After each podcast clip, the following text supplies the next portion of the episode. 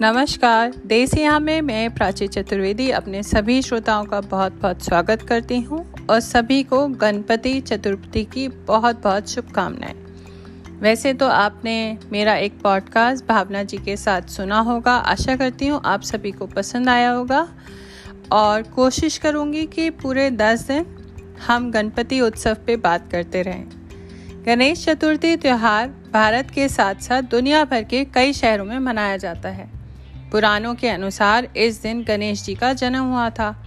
इस दिन लोग अपने घरों में गणपति स्थापित करते हैं और बड़े धूमधाम के साथ अपने दोस्तों और परिवारजनों के साथ पूजा अर्चना करके अपने स्वास्थ्य की मंगल कामना करते हैं। दरवाजे के बाहर, घर के बाहर या गणपति जहाँ भी सजाते हैं, पूरा फल, फलों, फूलों आसोपालाव के पत्र, कुशा और तरह तरह के फूल पत्तों से उनके द्वार की और आसपास की सजावट होती है। तरह तरह के फलों, मेवाओं, मोदक, लड्डू, तरह तरह की चीज़ों से उनका प्रसाद लगाया जाता है। गण जमा पति हुआ गणपति। संस्कृत कोश अनुसार गण अर्थात पवित्रक, पति अर्थात स्वामी, गणपति अर्थात पवित्र को के स्वामी। आदि गणेश भी उनका नाम है। गणेश अथ, अर्थ, गणों के ईश, आदि अर्थात पुराना, यानी सनातनी। गणेश जी को लंबोदर भी कहा जाता है। उन्हें मोदक और लड्डू बहुत पसंद है तो उसी का प्रसाद लगाते हैं ज़्यादातर। विघ्न हरता भी उन्हीं का नाम है। सभी विघ्नों को हरने वाले।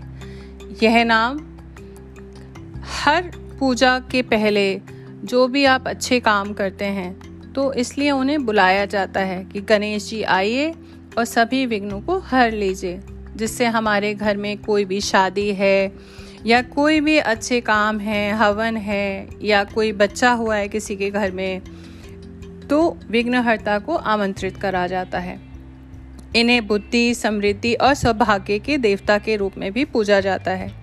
दस दिन तक उत्सव चलता है और अनंत चतुर्दशी के दिन श्रद्धालु जन बड़े ही धूमधाम के साथ अबीर, गुलाल, ढोल नगाड़े, परिवार दोस्तों के साथ घर में किसी ड्रम में पानी भर के या फिर सरोवर, झील, नदी इत्यादि में विसर्जन करते हैं। हमारे बड़े बुज़ुर्गों ने ऐसा बताया है कि मध्यकाल के दौरान गणपति जन्मे थे। इसलिए पूजा दोपहर में करनी आरंभ होती है।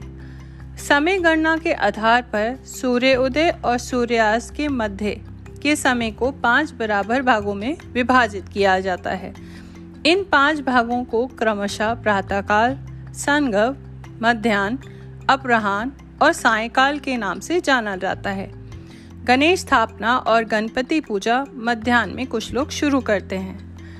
आशा करती हूँ आपको ये पॉडकास्ट पसंद आया होगा और गणपति के बारे में और बातें होती रहेंगी और कहानियाँ होती रहेंगी और लोगों से बातें होंगी। बताइएगा ज़रूर ये पॉडकास्ट कैसा लगा। धन्यवाद।